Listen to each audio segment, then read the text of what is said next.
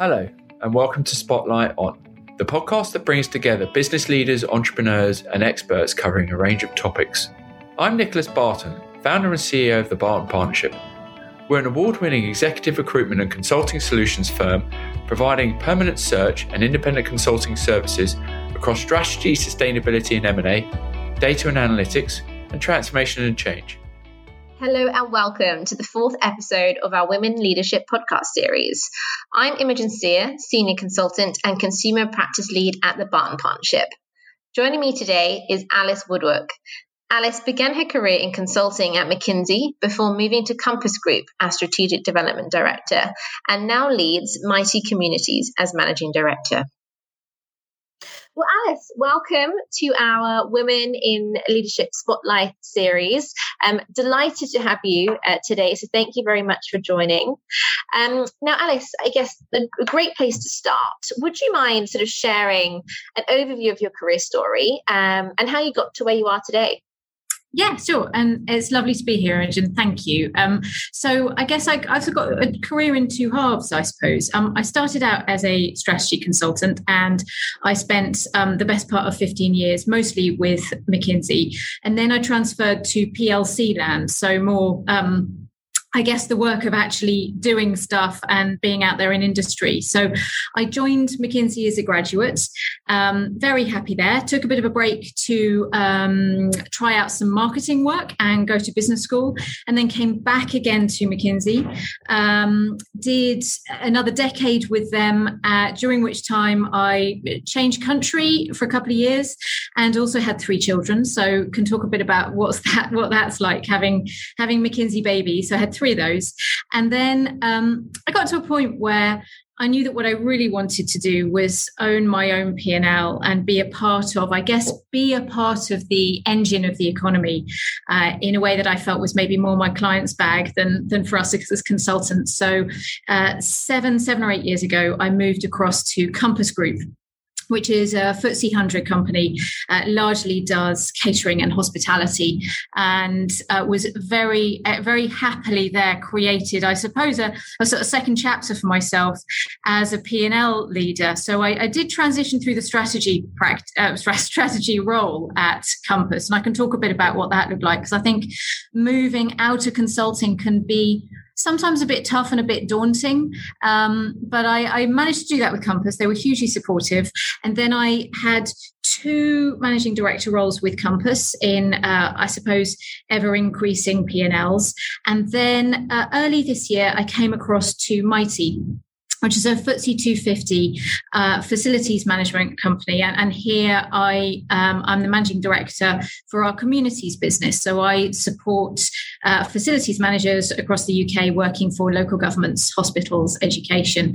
Um, uh, and um, I sit on the, the leadership team for, for Mitie. And I love my job here. I love being a P&L owner. So yeah, very happy to talk about um, what it means to come uh, to, I suppose, to spend a fair amount of time in consulting, but also to come out and to use some of those skills in a PLC role.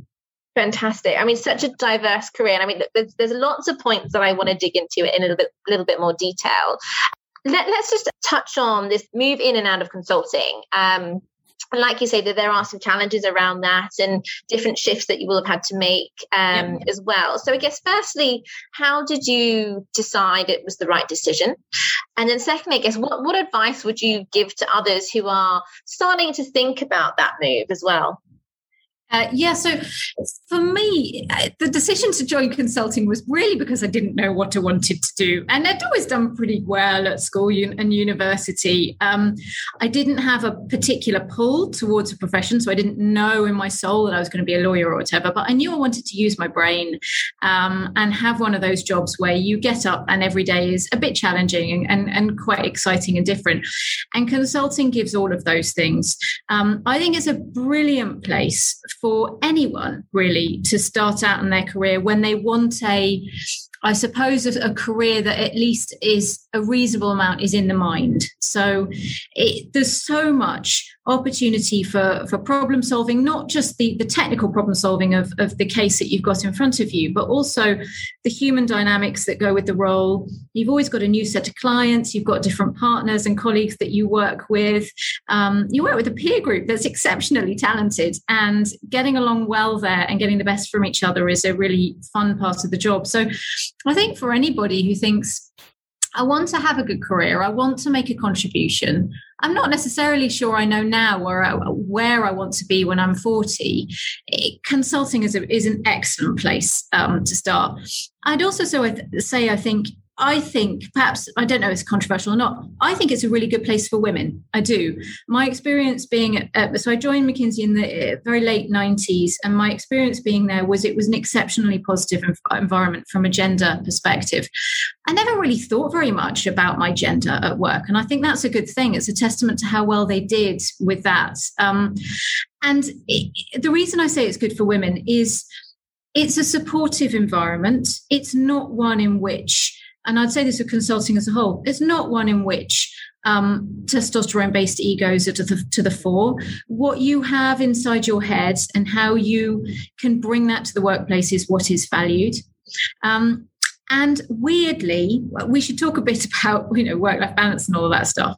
But weirdly, and I'm sure this is more the case now, your clients don't need to see you the entire time.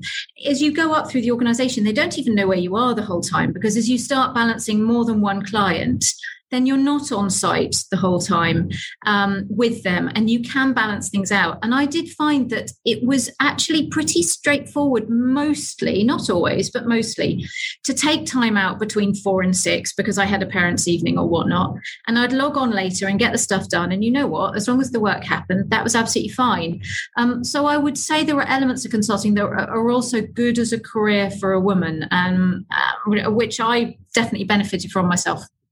And did you, and I guess touching on your McKinsey babies, your McKinsey children, and I guess that relates to the support that you must have had throughout that time. I mean, how did they uh, approach that and, and support you on that journey to becoming a mother? They were great. They were absolutely great. Um, I, well, I think you know one of the things I would definitely share with my younger self is having babies is fine. Don't be as worried about it as maybe you think you should be. You know, they do, in a weird way, they fit around you more than you think that they're going to. It's not the career altering event necessarily that it sometimes is bigged up to be. Um, I had my first baby by mistake. Um, she was a complete accident. Uh, was, it was it was absolutely it worked out brilliantly, but she wasn't planned. And I was terrified. I still remember now going to see Helen, our absolutely brilliant um, uh, HR um, lead. And I was psyched myself up to, to, share this. And I was still an associate at the time. I thought this is ridiculous. Associates don't have babies. This is awful. What is she going to say? She was absolutely fabulous about it, as indeed was everyone at, at McKinsey. There was just an acceptance that, you know, life continues. And, and I would also say, make sure if you're going to have children and keep working, make sure you are at least within an organization where you see around you examples of your company supporting women to have both a family and a career. And I did see that. And I did work with people, fantastic people. People, um, uh, Suzanne Heywood was a partner I worked with in particular, who had her family probably started oh, five or six years before I did. And I saw the way that she was supported to do that. And she went on to do incredibly well. So make sure you have that around you. But once you do, don't be as scared by it as you think you might. If I hadn't accidentally got myself pregnant, I probably would have left it another five years. And I do think having children at a point where you have, quite frankly, enough energy to fit that in with a career is probably not a bad thing. So, yeah, for me, very positive experience. And I would say, don't be as scared of it as you think perhaps you need to be. These things have a, have, have a habit of working themselves out for themselves. Definitely prioritize the stuff that is important in your life, part of which is going to be potentially your career, but part of which is also that family. And it is possible, I think, to find a balance of the two.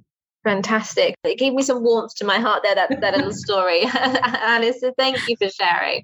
So I guess so so obviously, you know, three three McKinsey babies throughout that time. And how how did you decide it was the right time to move on because we you and i have sort of discussed before around mm. the you know navigating this kind of white collar environment then moving into plc and yeah. um, you know the, the, different layers of progression perhaps within strategy consulting um, yeah. so so when did you think it was the right time and how did you come about that decision I think, I mean, I, I think in retrospect, if I'm honest, I think I probably made the decision a little late. Um, it, I, I was in a very comfortable place with myself. I, you know, I knew how to navigate the organization I was in. I would say, I think, um, uh, I had known for a while that I really envied the role that some of my clients had in terms of owning their own P&L. And again, if I talk to my younger self, I'd probably encourage myself to maybe uh, push myself a little harder, right? I think you should decide to stay in your organization as much as you ever decide to leave it. Um, and I, I, this is one thing I really would, and I, I encourage people that I line manage to think about it this way. You know, you when you sit down for you know your annual review or your annual discussion with yourself about career and whatnot think about where you stay as much as you might think about where you go. If i'd done a little bit more of that maybe i would have moved a bit sooner actually because i knew in my heart that i knew i envied my clients jobs. Um, my transition out of you know the white collar worlds of consulting i think um, i would say i think another another benefit is doing it before you hit partner. I think um, there's this there's this thing about moving out of consulting. I sort of call it the Eliza Doolittle complex. I mean, Eliza Doolittle was the, the character in My Fair Lady who's a flower girl and gets taught to speak properly. And then suddenly she can't be a flower girl anymore um, because she speaks all posh. And there is a bit of that with consulting in that very quickly, compared to your peer group out in industry, very quickly you are paid more than your colleagues in industry. And you also, quite frankly, are it's a great advantage once you've made the move, but you are trained to be able to present to a board, think very long term and strategically about things, but you've never actually handled a P&L, probably. You've probably never owned your own budget. And so people look at you from the outside world and think, okay, well, there's this clearly incredibly competent person, but how do I trust them with a multi-million pound bottom line when, you know, the biggest thing they might have run is, is potentially the after works drinks fund. And so you have to get over that. Um, so I, I, think there is an element where people, I, I love working out in an industry and I would encourage anyone to look at it. I think it is so rewarding. And I also think it needs more brains coming across to help, you know, British industry do well. But if you're looking at it, do be realistic about what it takes in terms of making the transition, um, I stepped through a strategy team in order to get. I knew what I wanted to do was have my own P and L. It took me a year and a half after leaving to get there um, because I took a, if you like, a trade off where Compass really brilliantly said, "Yeah, okay, we see what you offer, but actually."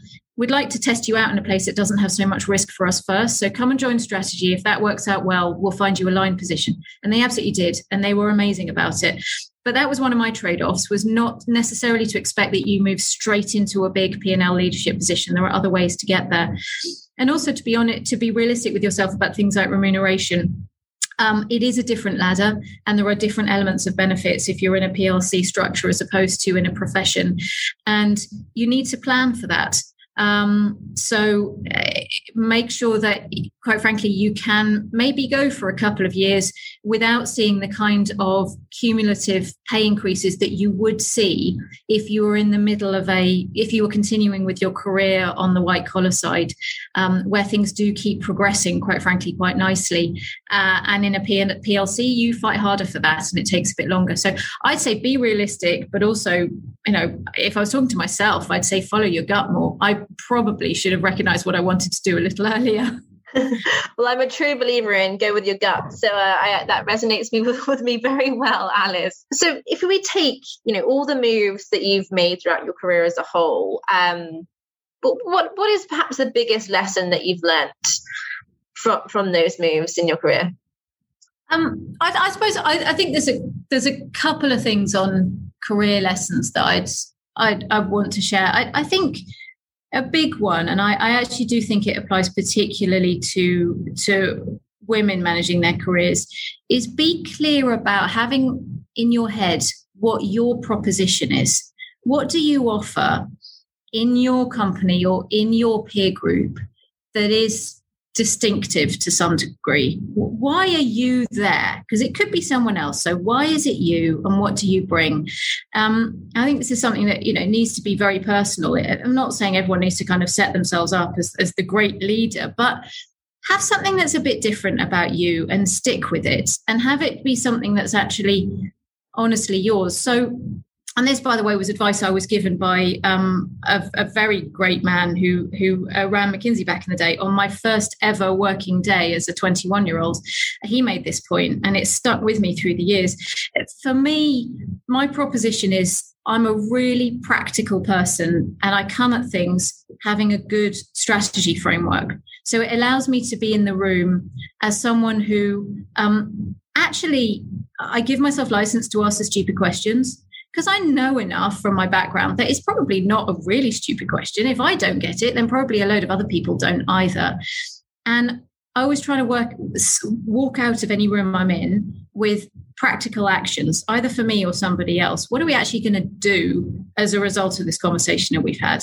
And be really pragmatic about that.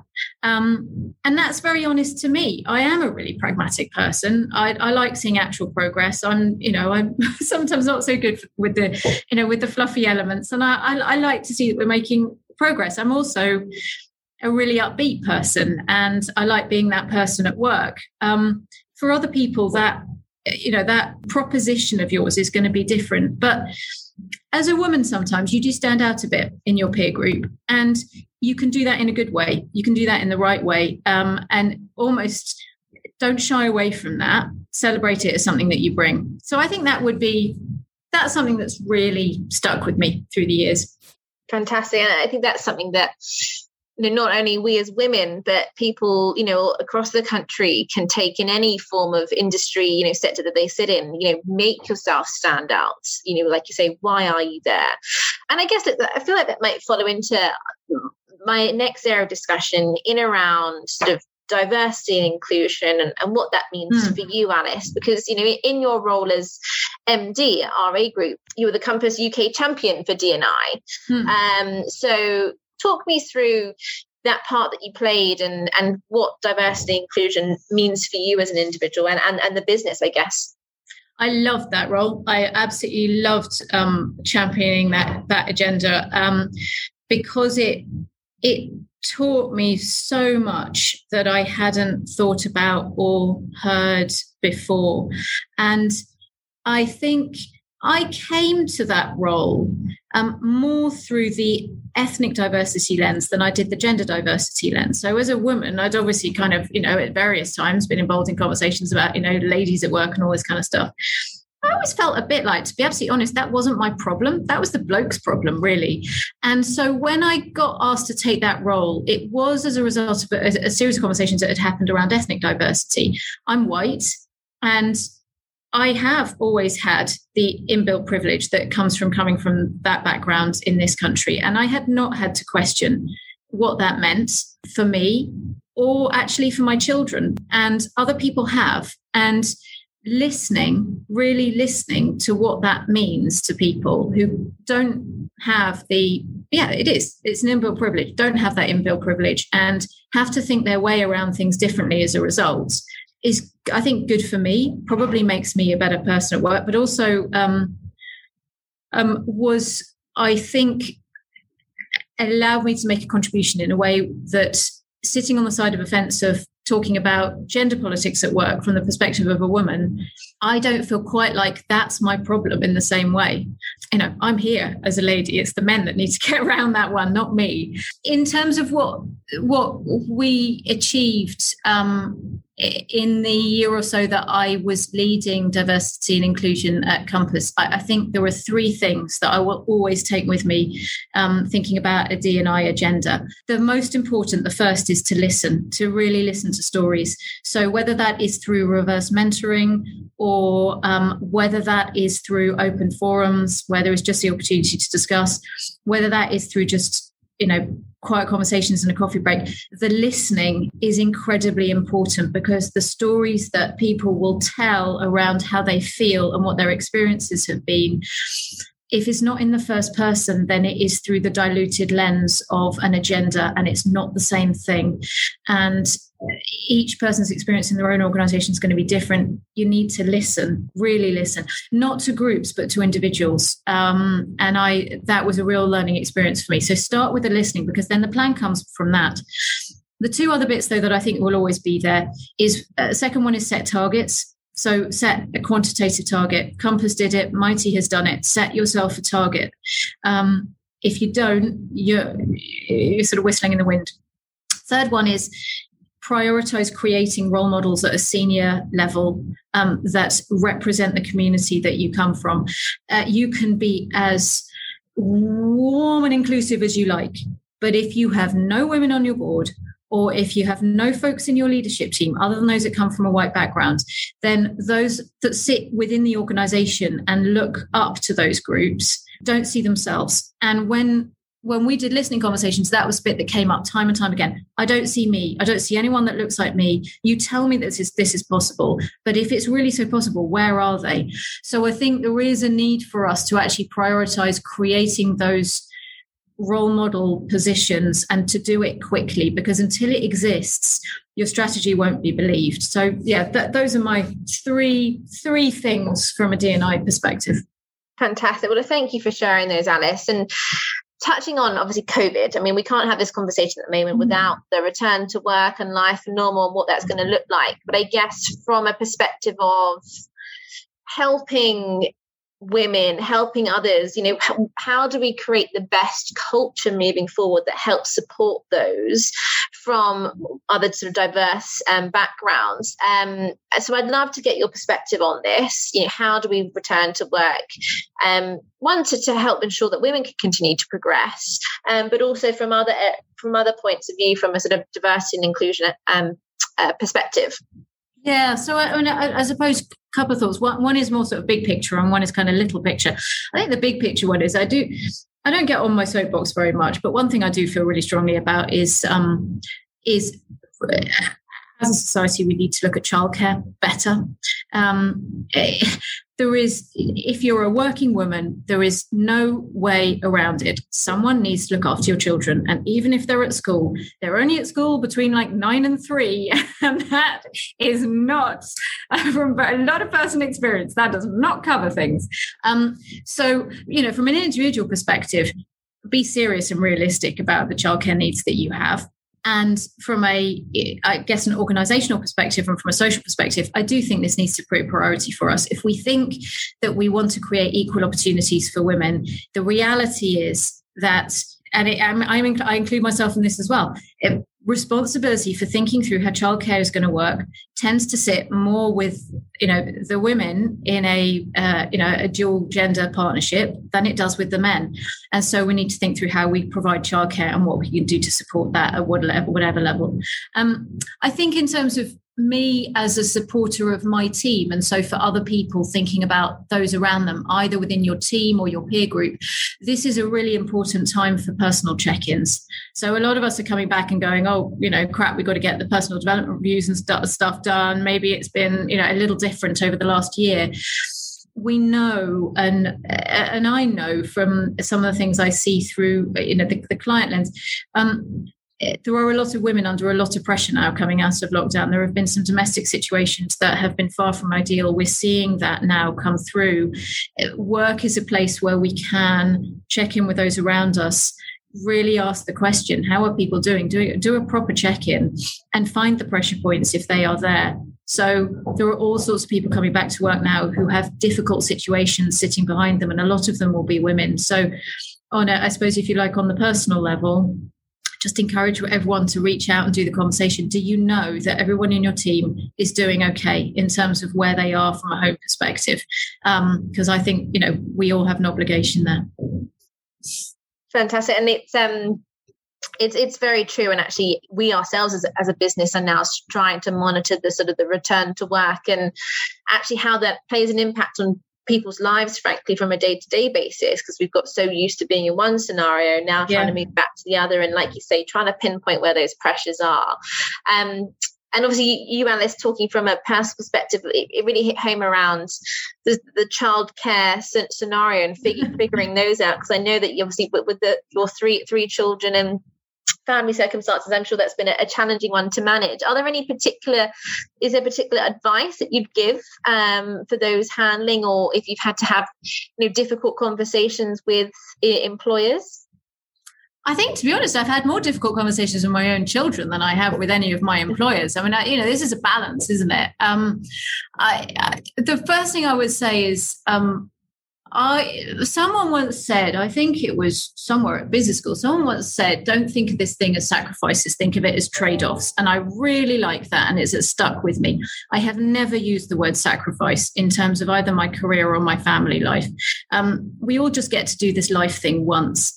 And that includes your children as well as you, and it includes your parents as well as you. So everybody has this balance between what do you contribute to your world as an individual? And then what do you contribute to your family life? And so that they can thrive. And it is a balance and it is a trade-off sometimes. But thinking about it as sacrifices i don't think is particularly healthy. If you feel you're making sacrifices you're probably the balance isn't the one that is right for you. Um, so that's been a kind of a good guide star. I have also never talked to my girls. They're all girls, actually. I've never talked to my girls about about it being a sacrifice, not being for their sometimes. And I have always explained it in terms of everyone needing to lead a life where they're making a contribution to the world around them. And this is part of mine. And I expect in time they'll also make their contribution, whether that is, you know, as a mum or a, uh, or a volunteer or, or in their career, I don't mind. But I'm sure they'll make their own choices about where that contribution lies. And I'd expect that they make that contribution fully. So I, I think actually the, the, tough conversations are with girls, but I mean, the oldest is 15 now. So, and over the years, there have been times where they ask, um, why do you not pick us up from school? The other mums pick pick their children up from school. Where are you? Um, and I think stepping into those conversations, I, I, I, mean, I can't look. I mean, I don't know. I'm not done with this, and um, and my children have still got to do their growing up. So I don't, I don't know what the outcome's going to be, but I do know that it helps that I have always been honest with my girls about why I work and that I believe it's an important just contribution to life. I think that does help. Um, on the very practical side of things, I think being realistic about childcare needs is is incredibly important. So in the past, you know, my husband and I, we've made compromises in terms of um, where we've lived so that we can be close to family, um, and that that's been the right thing to do for us.